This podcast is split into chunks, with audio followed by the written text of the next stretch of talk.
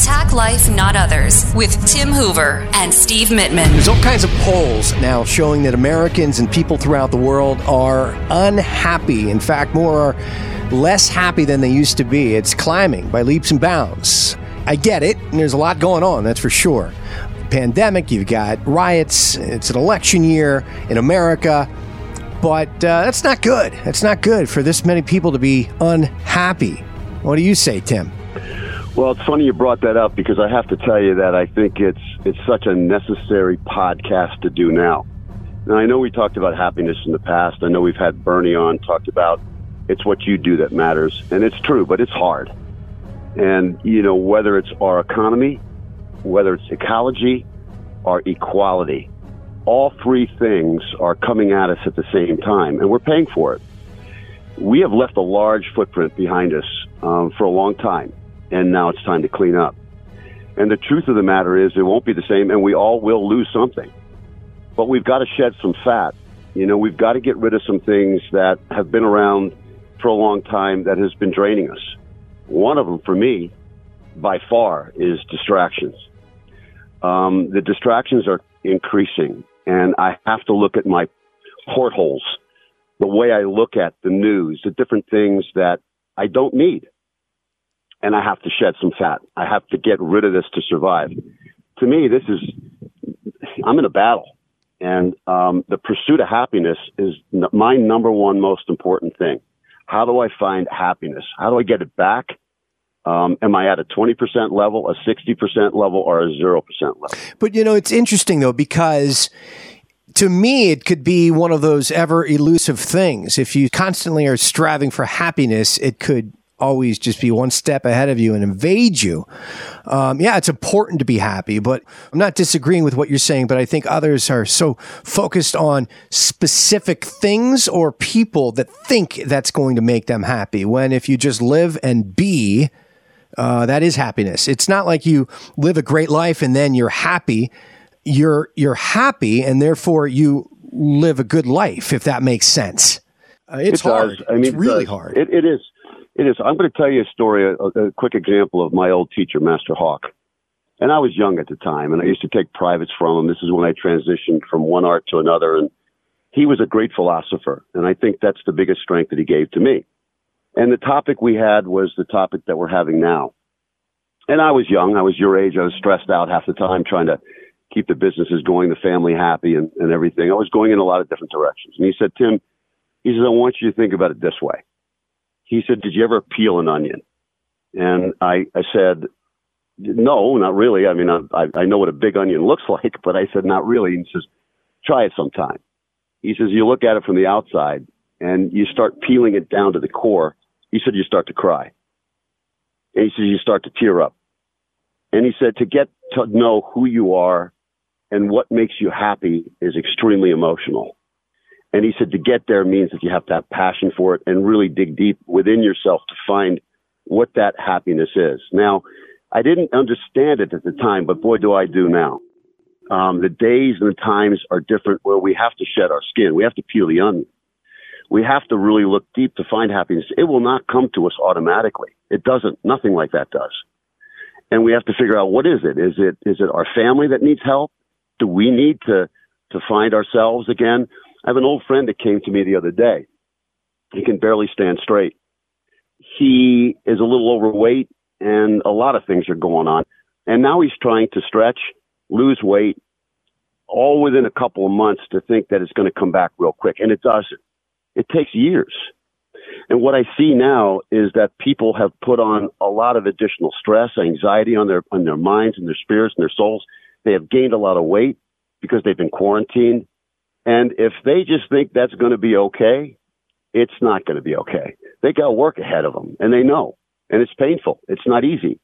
And to get to the core of that onion is going to require some tearing up. You got to figure out what kind of work is necessary. It is not going to come to you naturally.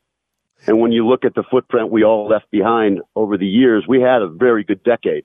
We had good times, and we left a large footprint behind us, and now we're paying for it. Whatever you believe or don't believe, politically, it doesn't matter. Leadership, direction does not start with a 911 call. It starts with you. with everybody here, and realizing that the new normal is not normal, and what we knew before is not what we're going to know now and in the future. We as individuals, it starts one person and one day at a time. We've got to make the decision. This is a huge, huge topic, and I want your input too, but I want to say one more thing before I stop rambling on here. I'm opening on Monday, and I find a lot of my members are still very fearful, and I get it. This is a dangerous disease, but all of us have to really realize that we have to swim at our own risk. We have to look at that swimming pool that had a big sign saying, "No lifeguard." No lifeguard, swim at your own risk. Even though you know that there's a 9-foot deep section and you could easily drown, you have to learn how to swim at your own risk. And so I'm asking all my students to take that and understand that all these businesses have to open up. The economy still has to run. We have to fix that large footprint that we left behind. And we have to swim at our own risk. Nobody else is going to do it for us. You know, fear will freeze us. And you know as well as I do, studying the martial arts, when you have a gun pointed to your head, or you feel that your life is in jeopardy, you have three choices, and they're all led by the F word. One is you freeze. Two is you flee, or three is you fight. Now, you got one of those three choices in front of you today, and you've got to choose which one. Now, you can break yourself free from that ice, but it's going to take a sledgehammer. And that's what you got to do. And I firmly believe that. And I will go to my grave saying that we are fearful right now, and rightfully so. But we got to figure our way out. Man, you're on fire. See, this is what happens. I leave you alone for a few days. We don't record an episode. It builds up in you. I'm telling you, you're going to run for some office someday. You need to. I'm not running for the office. You know, you need to. No, you know what? See, politics have such a bad name because of politicians, but like this, that's leadership. That's right there. It's leadership. I was enthralled by what you're saying. Every bit of it made sense. You're right, Steve. But see, the thing about it is every village has its leaders in businesses and in churches and synagogues, and leaders are scattered all over the place. When you put them in jail for 3 months, you're done. And so the bottom line is let these people lead. You go to a good restaurant, you're going to go back. You go to a bad restaurant, you're never going to return. It's the same thing. Yeah. You're going to be doing this in everything that you do. And we've got to get back to our synagogues. We've got to get back to our churches. We've got to get back to our worshiping. We've got to get back to the things that make us whole. When you look at the 5 pillars, Steve, we mind, body, spirit, family, and financial. One of those that is off the rhythm, that's off the balance, is going to take the other 4 in a critical state. And that's where we're at. Well, getting back to happiness, it's not something that you can look to outside sources for. You can't look to other people and other things. You've got to make your own self happy. It goes back to the show. I say this often, but there is so much in those 4 words. Attack life, not others. The reason we're attacking others, and again, set politics aside. It's clear that, you know, these things have been going on for a long time. We're attacking others because we're not happy with ourselves, but we blame it on others. You got to make yourself happy. You got to find what makes you happy. A further analogy to martial arts and self-defense, the best defense is going on the offense. Self-defense is a legal term, but truly protecting yourself means you need to go on the offense. Eventually, you got to go on the offense. So it goes back to what you said. Do you freeze? Do you flee? Or do you fight? Well, here you got to fight. You got to fight for your happiness. Otherwise, you don't get it. It doesn't come to you. You got to go on the offense and do what it takes to make yourself happy. You've got to actively work for it. Just like you say all the time, anything of value, you've got to work to maintain it. You got to work to get it, number one. And then you've got to work to maintain it. Otherwise, you'll lose it. Anything of value, if you don't strive to keep up with it, you lose it. So that's maybe why so many people are unhappy. I've got a few quotes here. Why try to rewrite it? Okay. Some of the greatest minds in history have some incredible quotes. We'll start with this one from Ben Franklin. Happiness consists more in convenience of pleasure that occur every day than in great pieces of good fortune that happen but seldom. Meaning beauty is in everyday life. You're not all of a sudden going to, just be happy. You've got to find happiness in the little things, the daily moments, little things. And then another one from Dale Carnegie.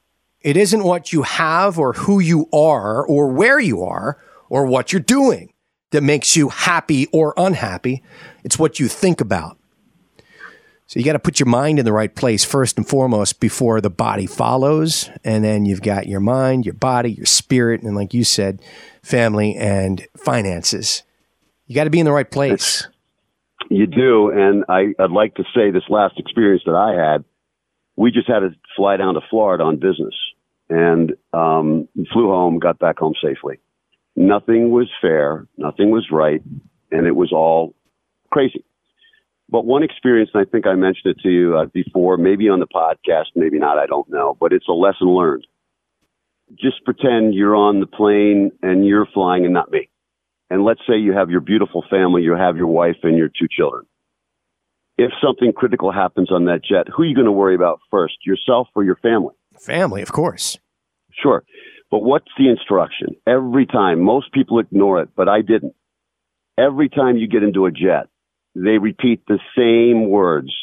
If there's a lack of oxygen, the oxygen will fly and will drop down from this spot. You must take care of yourself first before your family. You must give yourself the resources, the oxygen to survive so that you can lead your family to safety. If you do the opposite, you kill the leader. You kill the most important person that can make those critical decisions at that particular time. That's where we're at. Leaders must grab that oxygen mask. They must breathe so they can create the villages, the churches, the stores, everything that matters to bring the happiness around. That when we go see a cloudy day, we can still see the sunshine between the clouds. Things have to change, and we have to make them change. This is still freedom. And along with freedom, yes, it's a choice, and it's a risk, and it's a cost. And along with freedom does come fear. But you must fight the fear for the freedom. And when you do, you'll feel a release. If you fight, you'll feel an energy because you fought for freedom and now you do have it. You have it in you and you have the ability to move and groove. You don't even know this, but I've got one more quote and I think we'll wrap up the episode with this because it ties it all together. You kept mentioning the word freedom. Another word you mention often is courage. You've got to have courage to grow. You've got to have courage to fight your fears. But here's a quote from Carrie Jones. Carrie is an author. The secret of happiness is freedom. The secret of freedom is courage. So it ties it all together. Yes, it does. And I thank you for that. And I hope people take it and run with it. I hope it continues with a domino effect. That may be a word or two that you said or that you quoted or I said will stick in your ribs and make a difference in your daily life. Create the freedom and get rid of the fear. Make it another day that we're all proud to be in this country and live the pursuit of happiness. I thank all of you for listening and being a part of this great podcast. Thank you for listening to Attack Life, Not Others. Subscribe to our podcast. And for more on our way of life through the martial arts, go to HooverKarate.com. This has been a Steve Mittman social media creation. Steve Mittman, socialmedia.com.